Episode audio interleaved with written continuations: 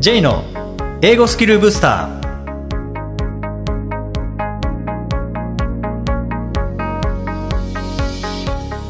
ーこんにちは J こと早川浩二ですこんにちは、アシスタントのあきです。この番組は旅行や仕事で英語を使えるようになりたい方、TOEIC などの資格試験の勉強をしている方、英語学習へのモチベーションを高めたい方にスキルアップのコツをお伝えしていく番組です。J さん、今回もよろしくお願いします。よろしくお願いします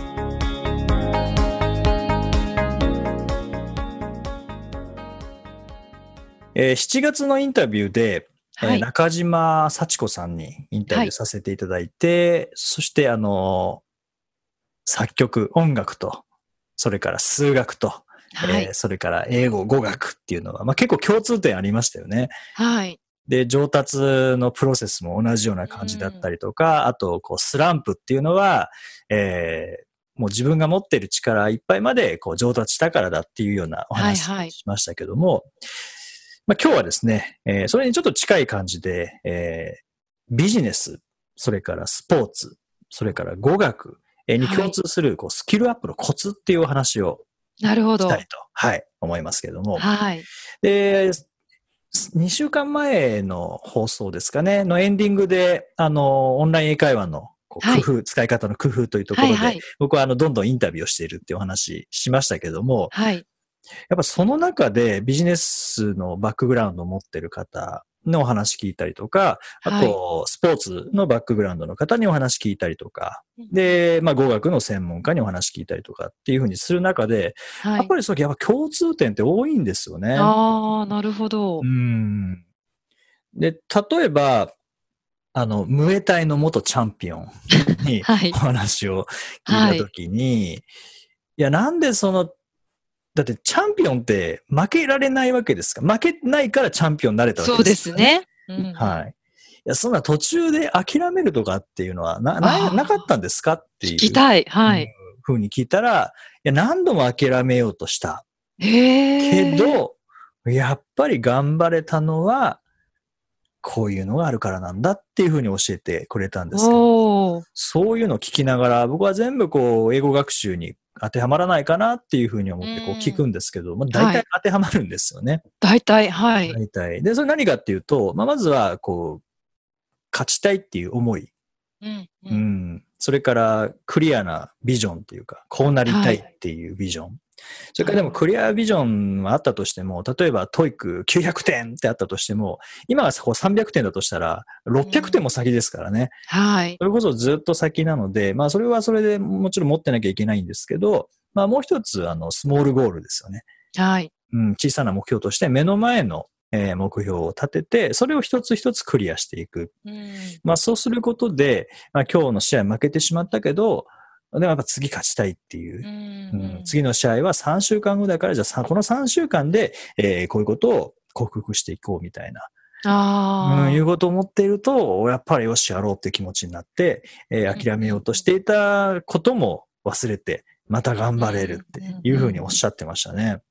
ああ、なるほどうん。やっぱりそういったなんかちょっと計画性みたいなものもあるんですね。こう、ゴールを立てて、うんそして、まあ、スモールゴールも設定していって、みたいな。そうですね。それは大事だって言ってましたね。ああ、スポーツでもうんやっぱりそうなんですスポーツも語学ねも。一緒ですもんね。うんうんで、そのムエタイのその方に聞いていたら、まあ、もちろん勝つっていうのは大事だ。はいス。ポーツですからね。で、まあ、うんまあ、勝つ。でも、勝っても負けても、それは一瞬でしかない。おー、一瞬。うんまあ、結果でしかないっていうことですよね。勝ってはいはいも負けたとしても。で、まあ、勝っても負けても、私は一試合から一つのことを必ず学ぶようにしていたっていうふうに言はあ。ってたんですよね。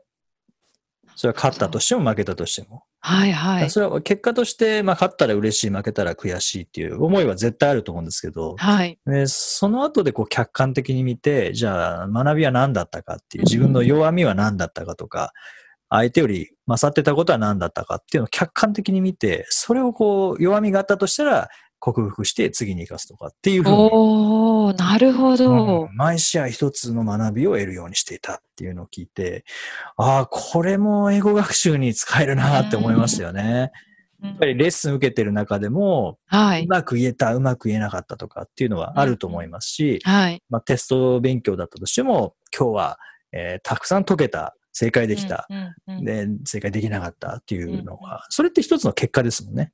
そうですね。うんでもそこからの学びって一体何だろうかって考えたときに、はい。弱点もわかるし、はい。強みもわかるっていう。いや、本当にうん何か行動することによって得られるものって必ずありますもんね。そうですね。で、やっぱその方言ってたのは、やっぱ間違いを恐れないで、挑戦することだ、行動することなんだっていうふうに。言っていて、そのためにやっぱり、まあ恐れっていうのはありますけどね、はい。負けたくない、間違えたくないっていうのはあると思うんですけど、うんうんでもそれ行動しないと、挑戦しないと、うんまあ、前進はできない。で、その中で間違いっていうのは絶対起こるんだけど、はい。間違いに気づかなければ直せないよねってああ、いう。ことを言ってて、あ、そっか、そうだ、確かに、間違い恐れずに英語喋れとかってよく言われますけどね。でもなんか、はいはいまあ、やっぱ間違えたくないんですよね。うんうんうんだから喋れなくなっちゃうんですけど、確かにこう喋って、間違えないように喋っても間違えてしまう。でもその間違いに気づけるっていうことは、確かに次のためにこううん直せるっていう、そのチャンスですよ。ああ、確かに。うん。それを聞いて、ああ、これ、この視点はなかったなって思いましたね。なんかあの、英語の、例えば上級者の方っていうのは、それこそ間違いが逆に少ない状況じゃないですか。はい。なので、その上級者の方々ってある意味間違いを探すために勉強してるような気がするんですよね。ああ、それはあるかもしれないですね。何が弱点かもう分からなくなるレベルじゃないですか。例えば上級者の方は。はい。なので、その間違いを見つけると多分逆に嬉しいというか、うん あ、ここが弱いんだって分かって、そこがあの成長の一つのポイントになるのかもしれないですよね。ああ、間違いを見つけて嬉しい。やった、間違ったみたいな感じですかね。ここかみたいな。ああ、ちょっとド M、ド M みたいな感じ。もう上級者の方はそんな感じかな。上級者はド M だということですかね。まあその M っていうのはもしかしたらミステイクの M かもしれないです。あ、いいですね。いいですね。そのミス、そうそうだと思います。それを見つけるためにこうやっていて、見つけたらそれをこう直していく、潰していくっていう。そうですね。うん。なんかよくあと学生さんに言われるのは、あの、 TOEIC の、まあ今はちょっとコロナの影響で公式のテストも受けられない状況ですけど、はいよく聞かれるのは IP とかその公式のテストっていうのをもう何回も受ける意味ってあるんですかとかってよく聞かれるんですけど、きっとなんか受ける中でも発見ってやっぱり絶対あるんでしょうね。その結果だけを得るためにテストを受けるんじゃなくて、うんきっとなんかその2時間のプロセスの中で、まあ、得ることがあるって考えると、やっぱり受けれるんだったら受けた方がいいのかもしれないですね。そうですね。その中でやっぱり実力を発揮しなきゃいけないっていうところはあるので、うんそれは逆にこうスポーツで考えると分かりやすいかもしれないなと思うんですけど、はいはいいやそんなに連続で試合する意味あるんですかって言われたときに、いはいはい。やまあでも1試合で実力全部出せるんだったら、もちろんそれは1試合でいいかもしれないけど、うんなかなか練習してきたものを1試合だけで発揮するって確かに。難しいと思うんですよね。はい。うん。それ、そういう中でこう何試合も用意されてるっていうことは、やっぱり1試合目より2試合目、そこで振り返って、まあミスがあったらそれを直して2試合目に取り組んで、ではい2試合目でもやっぱできないことってあると思うんですけど、はいそれに気づいたらまあ直せると思うんですね。で、3試合目に取り組むっていうふうにしていくと、実力が変わんなかったとしても、発揮できるものが変わってきたらな、るほど当然結果変わりますもんね。はいはい。うん。そう考えると、やっぱりテストも受けれる分だけう、まあ、受けれる環境にあるのであれば、受けた方がなんか、その一つ一つのテストのクオリティは上がっていくのかもしれないですね。はですよね出せるはしあの力によって。そうですね。例えば TOEIC であれば、最初のテスト、初めてのテストだと、練習してきたものが出せなかったり、こう緊張しすぎて、普段やらないことをやろうとしてしまったりとか、はい。それによって実力が出なかったりっていうのはあると思うんですけど、はいそれがまあテストの慣れっていうのもありますし、あこういうことはなんか練習中は気づかなかったけど、本番ではなんかこの辺で、こう、パート5でわかんない問題があったら悩みすぎて、はい。うん、パート7までいけなくなっちゃうなとか、練習の時はもうすぐ諦めてたのに、本番だと急に諦められなくなってしまうみたいな、はい。はい。うんいう気づきってあると思うんですよね。ありますね。うんそういう意味では、なんかミスを減らしていくっていう意味では、何回も受けるっていうのは、一つの、こう、なんていうんですかね、プロセスの中では大事なのかもしれないですよね。ですね。うんまあ、そう聞いててそう思いました。うんそうそう。で、ムエタイのチャンピオン、元チャンピオンからはなんかそんな学びがあって、で、今度は経, 経営者はい。の方からの学びで、そういその人リーダーシップ研修とかもしてる方。えー、すごいですね。はい。はい。いや、なんかど、どんな研修してるんですか？みたいな。うわー、それ聞けちゃうんです多分これ企。秘密だと思うんですけどね。はい。そんなのをこんな30分でこうまとめて話してくれるんですけど、やっぱその方も、すやっぱスモールゴールだっていうふうに。あそうなんですか。ね。スモールゴール。それから、まあ、ダイエットしたいのであれば、こう、ダイエットと思うんじゃなくて、うんうんあの、ライフスタイルを変えるんだっていうふうに。ああ、視点を変えるんですかね。ね。はい。ダイエットって考えると、なんかちょっと結構辛い感じにはいなっ。ちゃうので、いやいや、生活のスタイルを変えるえー、っていうふうに思うと、その中で、こう、スモールステップを作っていって、うんで、一つずつクリアをしていくみたいなえーことを言っていて、で、それはビジネスでも一緒っっていう話で、で、語学でもまあ一緒だよなって思いながらうん話を聞いてたんですけども、で、その方が言ってたのは、大事なのは、もちろんそういうのを乗り越えていくことも大事なんだけど、セルフリフ,、レクションだって言って、振り返りですよね。はいはい。うん。で、これは絶対毎日しなきゃいけないっていうふうに。毎日。毎日って言ってましたね。で、その中での気づきっていうのもやっぱりある。でも、ムエタイの元チャンピオンが言っていたのも、セルフリフレクションという言い方はしてなかったですけど、はい。その試合から一つのことを学んうんで次に生かすっていうのは結局リフレクションなんですよね。そうですね振。り返りなんですよね。はい。そういうなんか連続でいろんなプロフェッショナルにこう話を聞いていくと、同じことっていうか何回もこう出てきて、共通点共通が。点っていうのと、やっぱここって本質なんだろうな、上達に共通する本質なんだろうなっていうのは、なんか改めてこう感じますよね。こうスモールステップとセルフリフレクションリフレクション。がキーですかねはいそうですね。で大体もう最初にこう無理な計画立てちゃうので、はい。で、それでじゃあできなかった。えー目標、ここまでにやろうと思ったことができなかった。で、大体諦めてしまうんだけど、うん、それは、まあ残念は残念かもしれないけど、大体最初は無理な目標、無理なはい。目標というか、無理なこう計画を立ててしまうので、はい。そこはこう軌道修正しながら、なるほど。うん、できなかったのはなぜできなかったのか、量が多すぎたのか、うんレベルが高すぎたのかっていうのを振り返りながら調整していって、まあ一番いい形で計画を、なるほど。うん、修正できるので、っていうことを言ってましたね。なんかそう考えると、こう、なんか物事をやり遂げるときに必要なのって、こう、能力っていうよりも、そのスモールゴールの立て方、まあ、はいスケジュールの立て方とか、なんかそういうところの機能性の部分が実は大きいのかもしれないですね。そうですよね。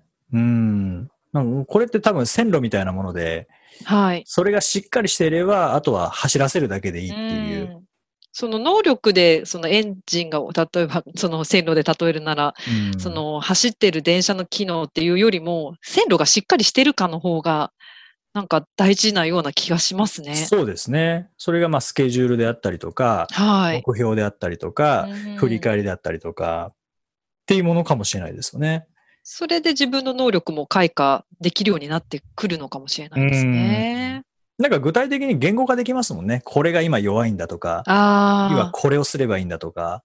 次の駅はどこなのかとか、うん、それこそ、それこそこう始発から終点までノンストップで行くって難しいですからね、はい。達成のためには。語学なんかまさにそうなので。そうですね。なので、まあ東京駅を出たら次は新橋に止まる。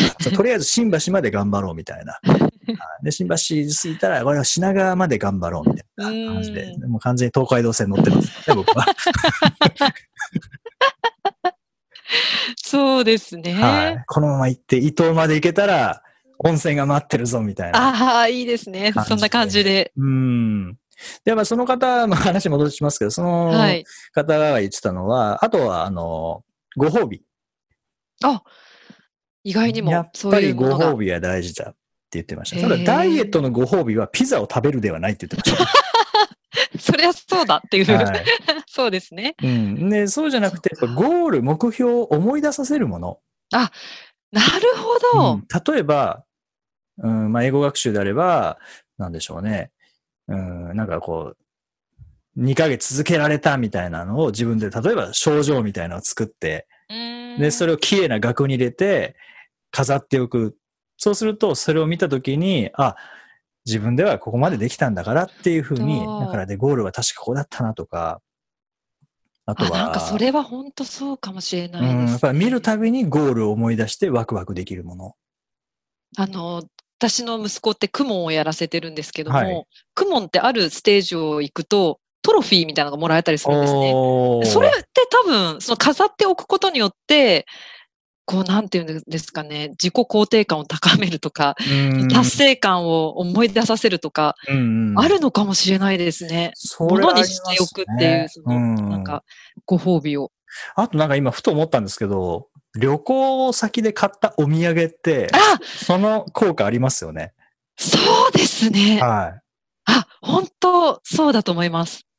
僕もこう見ると、なんかいろいろあるんですけど、やっぱ、あ、ドバイで買ったなんか、ん。魔法のラ、魔法じゃないな。何ですか？ラランプみたいなものだな、みたいなとか、やっぱはいはいそのドバイの思い出がこう、蘇パッる。と出てきますもんね。な過去を現在に持ってきたり、未来を現在に持ってきたりっていうできるのが、そういうものなのかもしれないですよね。なるほど。そうですね。それを見ることによって記憶が蘇ります。もうより蘇りますもんね。読みがありますね。で、またワクワクして、よし、やろうってなりますね。なったりしますからね。結局なんかこういう目標達成とかの最大の敵は、モチベーションが下がるとか、やる気がなくなるとかじゃなくて、そのモチベーションとかやる気って僕はただの感情だと思ってる。はいはい。そんな1日24時間の中でも感情ってもう上がり下がりしますからね。しますね。うん、そこに頼るのではなくて、それはそれでもちろん大事なんですけど、目標達成を阻害する一番の敵は忘れちゃうことだと思うんですよね。うんでも忘れることって人間の特技でもあるので、はい。だからそこにこう抗うにはどうしたらいいかってなったら、やっぱ物で思い出させるっていう、ああ。なんかそういいう何か目に見えるなるほど。うん、ですよね、きっと。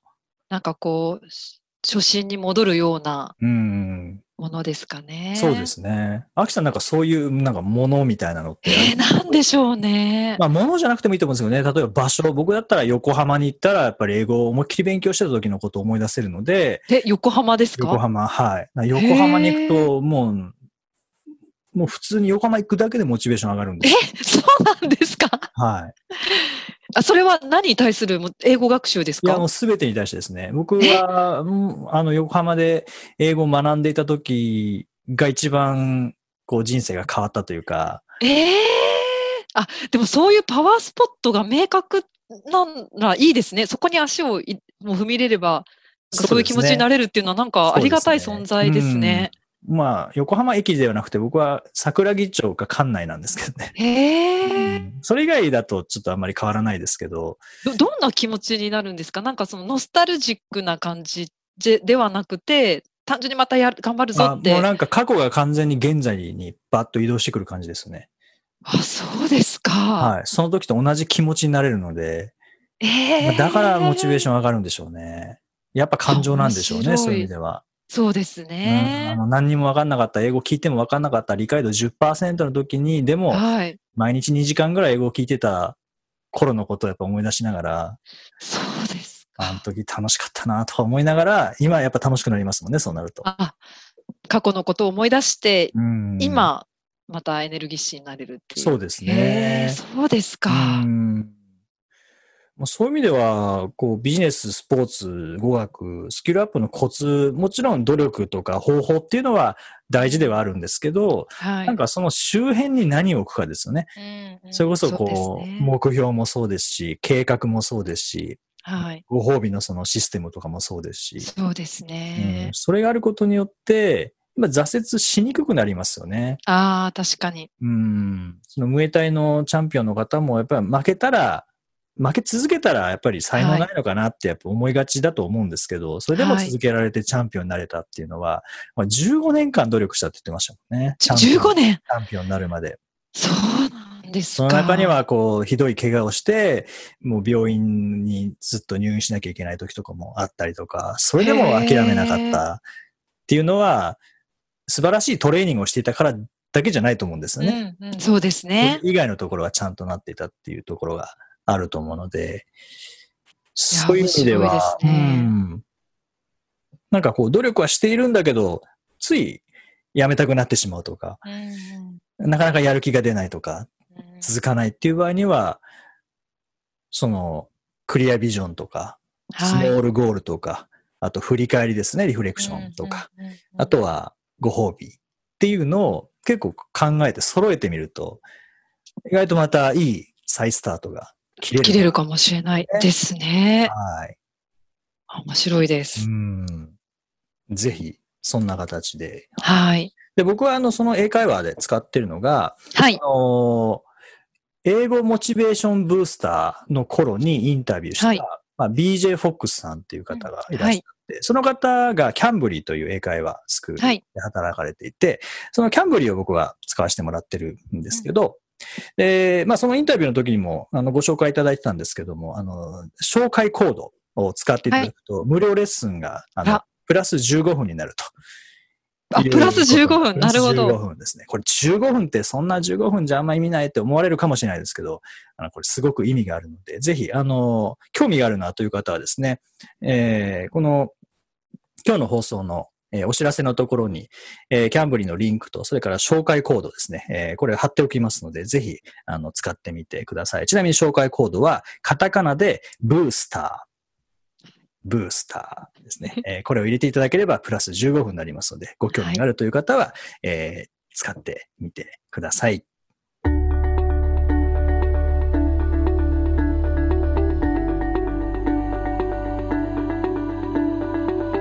Useful expressions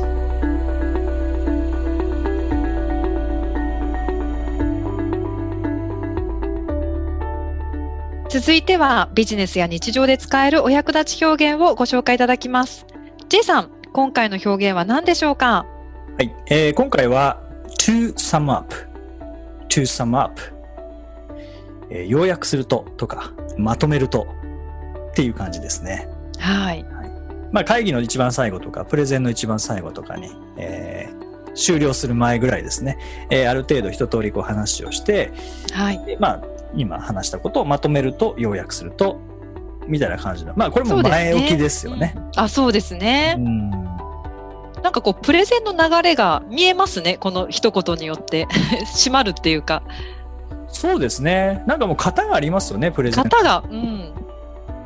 例えば一番最初に、まあ、Thank you for joining us みたいな形で。はい。で、で、I'm going to talk about これって言って、There are three points みたいなことを言って、First これ、Second うんこれ、Lastly これって言って、一番最後に To sum up って言ったら、ここから終わるんだなっていうの分かりますよね。今、完璧なもう、プレゼンの型ができましたね。はい。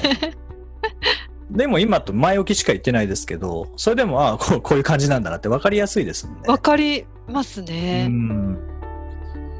やっぱり英語ってそういう前置きの言語だなっていうのはすごく思いますよね。まあ日本語ももちろんねあの、最後にとかっていう言い方はできますけどね。うんうん要約するとみたいなことはできますけども、まあはいより顕著なのがやっぱ英語ですよね。そうですね。なんか今の型を聞いて、本当わかりやすいなって、それだけでもうん思いました。はい。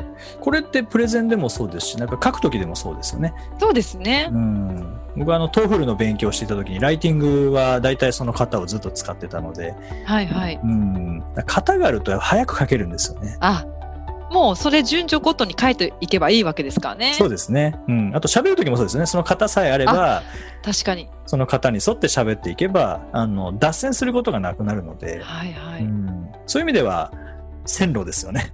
線路ですねうん。線路です。あの、話すのが苦手な方は、一気にこう喋ってしまうって、よく J さんおっしゃってると思うんですけど、はいうんそれがなくなりますね。こう自分で前置きがちゃんとできると、それに自分が従っていけばいいので、うんあれこれこう一気に喋りたくなるっていうのは防げるかもしれないですね。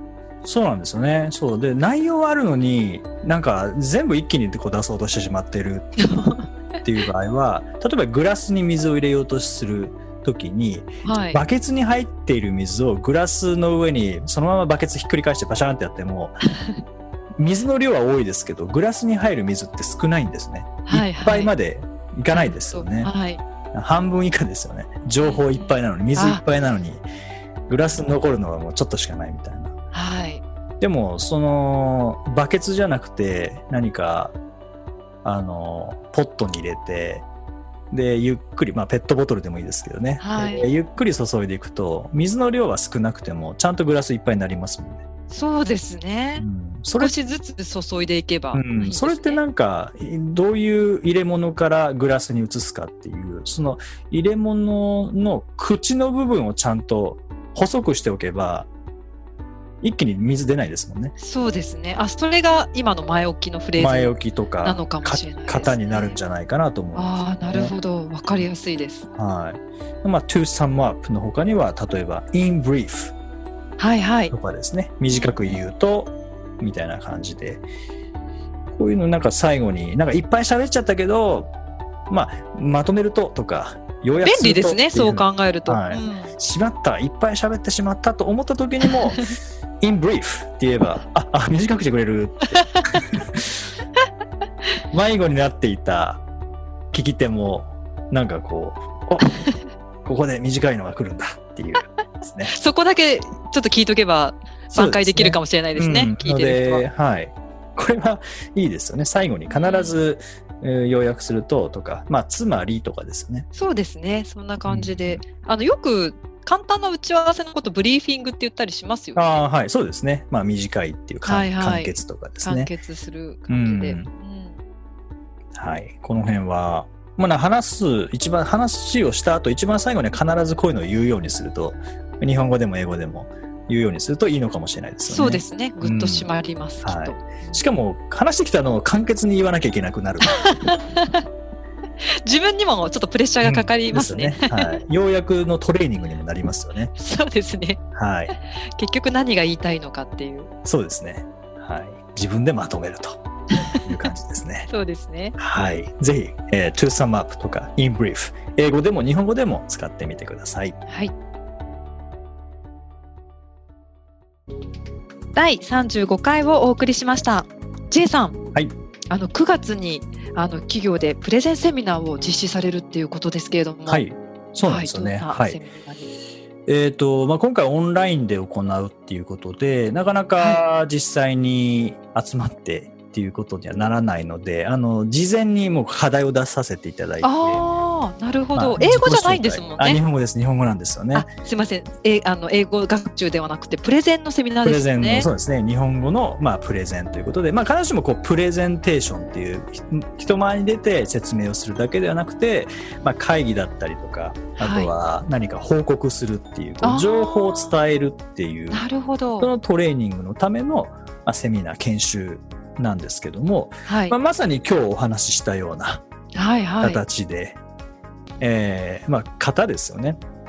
ううんん、どうしてもやっぱ苦手な話すのが苦手っていう人に多いのは一気に情報を出そうとして、えー自分でも何喋ってるかわからない 形になってしまうのでまあまずこう型を身につけていって、はい。そしてそれに沿って話していくと迷子に自分がまず迷子にならない、はい。あとは前置きをいかにするかですね効果的な前置きといえば日本語でもあるんですよねはいはい。あと話すのが上手な方の特徴っていうのがやっぱあるのではいはい。そういったものをお伝えしていくとなるほど。あの上達早いんですよね。なんでかっていうと、まあ、トレーニングするっていうのもあるんですけど型があるのでその型に沿って話していけば、まあ、分かりやすい分かりやすくなるんですね。はいはい。この線路をお伝えするっていうなるほど。そんな感じですよね。喋り方も影響しますか？その型っていうのは話のその仕組みだと思うんですけども、はいそれプラスそのなんでしょう声の出し方とか手振り身振りっていうんですか？そういうのもはいやっぱり大事になってくるんですか、大事だとは思うんですけどねでもあの一気にはそこはあの意識するって難しいと思うのでそうですね。それこそ教習所の運転みたいな感じではい。いきなり全部次こうなんだろう対向車注意しながら左折をしながら横断する人いないかとみたいなのは やっぱりあの中では教習所の中ではやらないですよね。難しいですえねー。それはリアルな場では絶対そうしなきゃいけないんですけど、はいはいではまずはここのポイントだけ意識しましょうとか左折だけ意識しましょう。嘘だけ意識しましょうとか、踏切意識とか、なんかそういう感じで、まあ一箇所ずつ意識しながら最後に合わせていくっていう。ああ、じゃあまずは型がやっぱ大事ってことですね。まずは型ですよね。で、これってもう、なんかこう、毎日とか、週1で3ヶ月とか、そういう研修ができるのであれば、ちょっとずつやっていけばいいんですけど、だいたいこう1回とか2回なので、それで結果を出すためには、そこでの学びを日常で実践できないと意味ないんですよね。ああ、じゃあ日常でも実際にそういうの、その、は伝え方っていうのは、うんまあ、鍛えられるってことですね。あ型さえ分かっちゃえば。そうですね。で、型さえ分かってそれを練習できて、プラス人が話しているのを分析できるようになったら、あの、スキルアップ簡単なんですよね。ああ、自分がやるだけじゃなくて、はい相手の話し方にまで、ちょっとこう、分析できる。そうですね。すごい技術ですね、それはでも。うんどうしてもこう、ああの人すごい話分かりやすいとか、あの人すごい話分かりにくいとかっていう、なんかこう、感想で終わってしまうのあで、話が分かりにくい場合は、じゃあ一体何何に問題があるのか。なるほど。原因が。話分かりやすい場合は、はいはい。ななぜなのかっていう、その理由が分かれば、で、大体、型なんです。はい。そうですか。あ、それはそれは興味深いですね。声の出し方ではなくて、はい。あの、話の構造というか、うんうん。まあもちろん言葉遣いとかはあるんですけどね。はい。うん。その辺を本当に、こう、その研修自体は1日がかりなんですけど、なるほど。なので、そういう、まあ、型を学ぶ時間と実際にはい型を使う時間っていうのをこう、行ったり来たりしながら、で、身につけていただく。J さんはその日常会話の中でも、いや、もう無意識のレベルですかね、J さんになるともう、無意識のレベルで型に自分でも落とし込めてるような感じなんですかね。普通のこう、やりとりの中でも。いや、あれ？え、そうじゃないですか？あの、意識すれば、はいそうなるんですけど、なかなかこう意識しないと何喋ってるかわかんないっていうことはありますよね。やっぱりこう、普段の会話の中では、はい。その、何ですかね。ちょっとやっぱ感情が、感情優先になって喋ってしまうと、方ってやっぱり忘れちゃうもんなんですかね。崩れますよね。完全に崩れます、ね。崩れはい。意識して喋らないとそこは。まあ、それがでも型のいいとこですけどね。意識すればあ、うん最初にこれを言って、次これ言ってみたいな。はいはい。うん。そうですね。無意識にできるようになれば一番いいんでしょうけどね。そうですね。はい。ちょっとまだ僕はそのレベルまで行ってないので、頑張ります。そうです。難しいってことですね、つまり。はい。まあでもこれは誰でもやっぱり身につくものだと思う。これまああの、もともと僕は本当にそれこそ、バケツ右、水、バケツの水をひっくり返すような話し方しかできなかったので、はい。もう何を喋ってるか、相手もわからない、自分もわからない。で、僕は一体何を話してるんでしたっけ？みたいな。ここはどこ？私は誰？みたいな、最終的にはなるんじゃないかみたいな。よくそのセリフって聞きますよね。なんか本当、うんもう喋りが苦手っていう人はそうやってよく言われますよもねう。それはただ型がないだけですからね。ああ、うん型次第ですね。そうですね。だからそこはしっかりと型を身につければ。だってクッキーでもそうですね。型がしっかりしてれば、誰でもアンパンマンの形できますもんね。アンパンマン。そうですね。誰だって丸くはできますもんね。そうですよね。はい。それをなんか手で頑張ろうとするから、分かんなくなっちゃうのであって、やっぱ型をつく使った方がうんいいですよね。はい。まあ、クッキーのように何回喋っても分かりやすいものになるという感じですかね。いいと思います。はい。さて、この番組ではリクエストやご感想をお待ちしています。メッセージは J さんのウェブサイト、J's ブースターステーションにお問い合わせフォームがありますので、お気軽にお送りください。また、毎日配信の単語メール、ボキャブラリーブースターの購読もおすすめです。J さん、今週もありがとうございました。どうもありがとうございました。I hope you found this program useful and informative. See you next week.